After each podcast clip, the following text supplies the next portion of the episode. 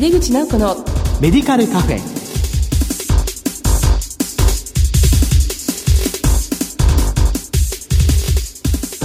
こんばんは。帝京平成大学薬学部の井出口直子です。井出口直子のメディカルカフェ。この番組は医療を取り巻く人々が集い語らい情報発信をする場です。今月は病院薬剤部の取り組みについて特集しています。この後ゲスト登場です。お楽しみに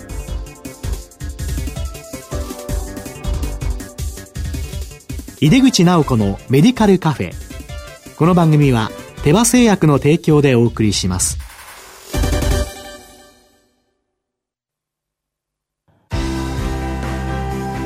医薬品業界を牽引し続けるグローバルカンパニーテバ。新薬ジェネリックを開発製造するハイブリッド企業です。患者さんの笑顔を大切にする薬剤師の皆さんと。これまでもこれからも手羽製薬。帝京平成大学薬学部の井出口直子です。病院薬剤部の取り組み特集の2回目です。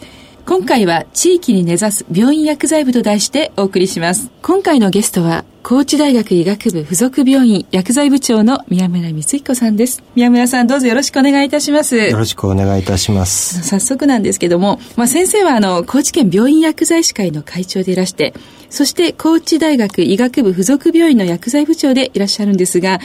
先生のこれまでの主なキャリアとご専門を教えていただけますか？はい。私はあの、高知の生まれでございますが、東京薬科大学を出まして、その後、徳島大学の大学院を出まして、また高知へ帰りました。で、高知は薬系大学もないので、高知大学医学部へ入りまして、病院の薬剤師というのをずっとやらせていただいておりまして、特にあの試験研究とか製剤とかをやらせていただいておりました。またあの大学時代からずっとあの生薬を専門としてやっておりましたので、はい、その後もあの、まあ、特に天然物とかを医療にどうやって応用していくかみたいなことも研究テーマの一つとしてやらせていただいております。また病院の業務の中でもあのチーム医療にも取り組まさせていただいておりまして、はい、特にがんの領域ではがんプロフェッショナル養成事業の中でもコーディネーターとさせていただいております。はい、ありがとうございます。はい、まあ、今日はそのあたりの話を伺っていこうと思うんですけれども、はい、やはりあの、ご出身が高知でいらして、はい、まあ、大学は東京なんだけれども、もうこれはやっぱり地元にの、で医療に貢献しようと思いで、最初からいらしたんですかね。えっ、ー、と高知は先ほど見ましたように薬系大学がないので、やっぱり薬剤師になろうとすると他県に出なきゃいけないというところはあるんですけども、やはりその実際高知見るとあの日本の中でも高齢化っていうのはあの日本の平均の10年先を行くというふうな環境でございますので、はい、何かあのそういった医療の現場で役に立つことができないかという思いもあって高知に帰ってきたっていうところもございます。やっぱり高知県にとってはね、先生の存在とても頼もしいものだと思います。えー、それじゃあ、の、まあ、お仕事として、その病院と保健薬局の薬剤師が患者さんの薬物療法にもこう連携して取り組む、いわゆる薬薬連携について、まあ、先生の病院、そして高知県ではどのような推進をされていらっしゃるんですかえっと、高知県でもいわゆるその薬薬連携というものを推進しております、うん、特にあのもう院外処方箋っていうものを発行しだして、まあ、約20年ぐらいにはなろうかと思いますが、えー、私の勤務します高知大学医学部附属病院でも高知県の中でも先進的に、えー、院外処方箋を、えー、発行させていただきまして、はい、まあその当初からのキーワードがかかりつけ薬局とい。うところと病院薬剤部の連携っていうことでございます、うん、えー、先ほど言いましたようにあの高知県は高齢化でございますし、うん、非常にあの70万の人口が非常に広いエリアに散らばっているというふうな環境がございますので、はい、やはりそのかかりつけの薬局を持つということが、えー、患者さんにとってはすごくメリットになる形態ではございます。で、まあそういったところで、院外処方箋の発行以来、いろいろ勉強会とか、さらに最近では病院の情報をなるだけオープンにしようというところで、はい、処方箋にいろいろデータを付加したり、はい、あとはあのいろんなところで試みられてるとは思うんですがあのお薬手帳の電子版とか、はい、そういったところも取り組まさせていただいておりますが、えー、まだまだどこへ行ってもそういった形で患者さんの利便性が上がるというふうなところまでには至ってないというところでございますのでこれからも頑張っていきたいと思っております、はい、ありがとうございます。病院の方から薬局に対しての情報提供っていうところに今結構こう力も入れてらっしゃいますし、はい、お薬手帳の電子版ってこれまだなかなか全国でも進んでいるところが少ないんですけども、まあ、さっきちょっとお話をお聞きしたら3万アクセスぐらいあるっていうふうにおっしゃっていて、まあ、ある意味ちょっと先進的なのかなっていうふうに思います。でもそれでもまだちょっと足りないって、まあ、先生今おっしゃってましたけども、はい、これから伸ばしていきたいところっていうのはどんなところなんですか？えー、やはりもっと情報共有を緻密にしなきゃいけないと思ってます。それはあの、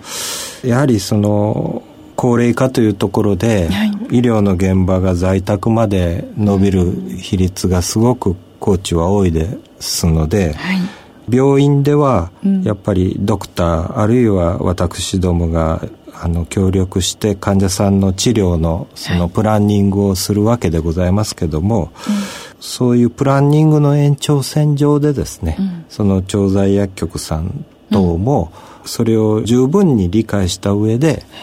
在宅等に取り組んでいただいて、またそれをフィードバックしていただけるというサイクルが一番理想だと思うんですが、まあそういったところを、えー、今後いろんな情報を共有しながら推進していきたいと思っております。はい、そうなんですね。はい、まあ高知県はちょっとこう、まあ、高齢化もはい、進んでいるということで先ほど先生がそのかかりつけ薬局がまあ非常に重要だっておっしゃってたんですけど、はい、まあ、まあ外来の段階で薬局がかかりつけてで具合が悪くなって入院されてまたそのその方がうちに戻られるから、まあ、そこをつなぐという意味でも薬局の存在って重要ですよね。はい、はい、ありがとうございます。あのちょっと話が変えるんですけどもまあ、薬学教育ですね。また、はい、まあ、新しく、こう、小明かりも変わりましたし、まあ、このことについて先生のお考えを教えていただけますか？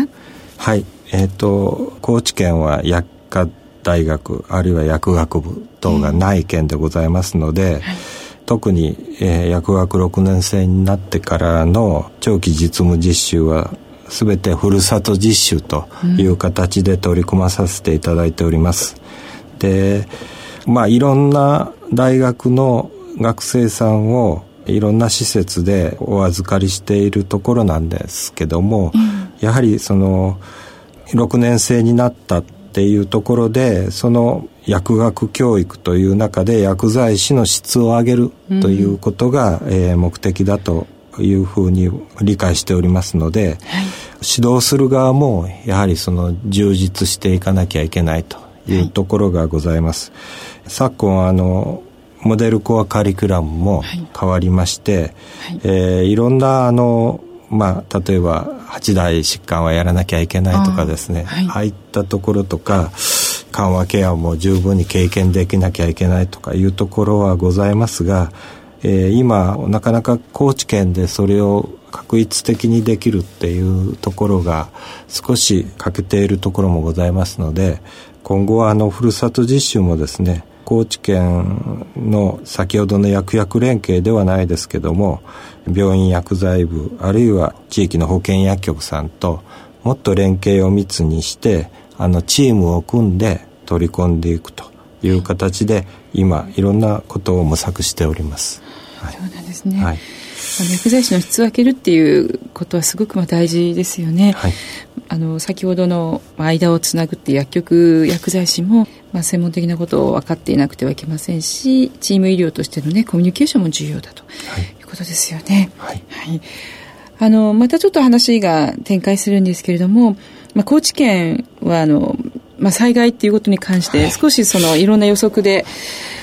ちょっと危ないような部分も、あの部分的にはあったりするわけですけれども、こう災害医療に対する備えや薬剤師の役割についてのお取り組みを教えていただけますか？はい。高知県は従来からの地理的にですね、その台風とか、えー、自然災害に対してはいろんな取り組みをしておりました。はい、それはあの救急医療以外にもいろんな形で県を挙げて取り組んできていたんですけども、近年あの神戸の大震災や東北の、えー、大震災等のことがございましたのでその経験を生かして、今あの高知県の災害医療救護計画というのが、あの進んでおります。その中で薬剤師もいろんな形で特に東日本なんかではすごくあの貢献度があったというところもございますので、そういったところを取り入れて今あの特に、えー、重点を置いているのは災害時に活躍できる薬剤師の養成というところで、薬事コーディネーターというものを病院の薬剤師保健薬局の薬剤師あと行政の薬剤師卸さんの薬剤師等々で、えー、構成をいたしましてその要請をしたりしております。あと医薬品がなかなか確保できなかったり、はい、東日本では逆に整理ができなかったり、はい、いろんな問題が起こっておりましたというところもございますので、はい、今あの特に医薬品の備蓄や、うん、あの供給体制等も県を挙げて取り組んでおりまして、はい、いろんな、まあ、備蓄とかですね、供給の手段っていうのはもう大体確立しているとい。うふうなところでございますので、結構日本では先進的にやってるんじゃないかと自負はしておりますけども。そうですよね。この薬事コーディネーターっていう、はい、これがもう病院薬剤師、薬局薬剤師、そして卸行政ともうほとんどオール薬剤師でね、構成されていて、はい、で、まあ、災害医療のために、この薬事コーディネーターの役割というのは今おっしゃったその備蓄と供給、どんなことを具体的には災害の時にやるんですか？まあ、あの薬事コーディネーターの中でもまず統括部分でいろんな指示を出したりする人たちと、うん、あとは特に地域でいろんな連携を多種食と取ったりお薬に薬物療法に絡むところで活躍していただけるという2種類を今、えー、想定しておりまして、うん、えー、そのために、えーと、いろんなシミュレーションを行いまして、対応できるような薬剤師を要請しております。はい、ありがとうございます。まあ、東日本大震災でも今回こう薬剤師の動きっていうのがかなりこうキーとなって、はい、でもそれがもう県がまあ中心となってですかね、つく作られて、まあ、いざという時はすごくこう連携良さそうな、なんか大変頼もしいななんて、まさに先進的なお取り組みじゃないかなというふうに思います。うん、はい、えっ、と、あの、先生はですね、今度来たる10月31日、11月1日2日間ですね、はい、第54回日本薬学会、日本薬剤師会、日本病院薬剤師会、はい、中国四国支部の学術大会の実行委員長でいらっしゃるんですか？はい。はい。はい、で、えー、まあ、いやされるわけなんですけども、ちょっとそれについてご紹介をしていただいてよろしいですか？はい。あの、学会は、えー、中四国8県で、あの、回り持ちでやってる学会でございます。で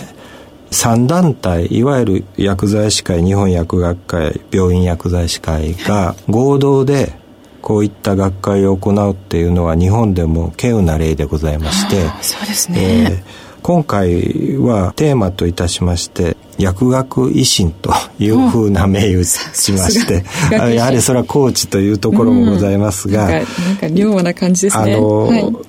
今あの3団体ともいろんな問題を掲げておりまして、例えば病院薬剤部は病院薬剤師は今新たな業務としても病棟薬剤業務という、病棟へでしっかりあのチーム医療の中でやっていこうというふうなところもございますし薬学会等につきましては薬学教育が6年生になってさらに評価されてモデルコアカリキュラムも変わったというふうなところもございます。またあの薬剤師会の方も、えー、医薬分業っていうものが少し見直されなきゃいけないというふうなところも問題点として挙げられているのが昨今でございますので、はい、こういったところを、えー、あのみんなが一堂に会して、うん、一度評価してさらに進展させようというふうなテーマを挙げさせていただいておりますので、はい、ぜひあのご参加いただければと思っております。はいよろしくお願いいたします。もう大変興味深い学会ですよね。はい、10月31日、11月1日ということで、まだあの、これご参加可能ということですよね。はい、えー、というわけで、病院薬剤部の取り組み特集の2回目は、地域に根ざす病院薬剤部と題してお送りしました。ゲストは、高知大学医学部附属病院薬剤部長の宮村光彦さんでした。宮村先生、本当にどうもありがとうございました。ありがとうございました。薬品業界を牽引し続けるグローバルカンパニーテバ。新薬ジェネリックを開発製造するハイブリッド企業です。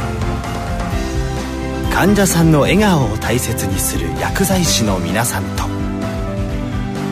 これまでもこれからも手羽製薬。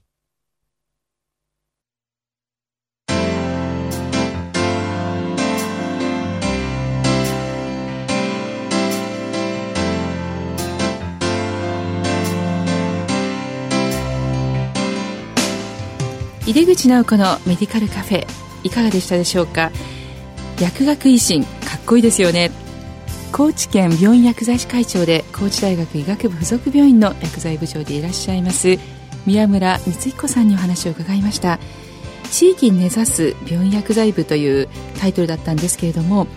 薬局薬剤師と病院薬剤師一緒に勉強したりそれから電子お薬手帳を推進したりすごくその高知県のまとまりの良さということが感じられたと思います。特に災害医療に関しての薬事コーディネーターこれが病院薬剤師薬局薬剤師卸の薬剤師行政の薬剤師薬剤師がタッグを組んで医薬品の供給であるとかそれから備蓄であるとかに大きく貢献していることがよく分かりましたよね、えー、さらに先ほどご紹介させていただきましたように第54回日本薬学会日本薬剤師会日本病院薬剤師会中国四国支部学術大会。10月31日11月1日に高知県内で行われます、えー、これの実行委員長を今回のゲストに皆村先生がされていらっしゃいます、えー、なんかすごくアクティブな会になりそうですのでご関心のある方はぜひチェックしてみてください。さてこの番組は放送後にオンデマンドとポッドキャストで配信しています。番組へのご意見やご質問などは番組ウェブサイトからメールでお送りいただけます。お待ちしています。毎月第2第4水曜日夜8時40分から放送中の井出口直子のメディカルカフェ。次回10月14日の放送は患者会活動特集の1回目をお送りする予定です。それではまた帝京平成大学の井出口直子でした。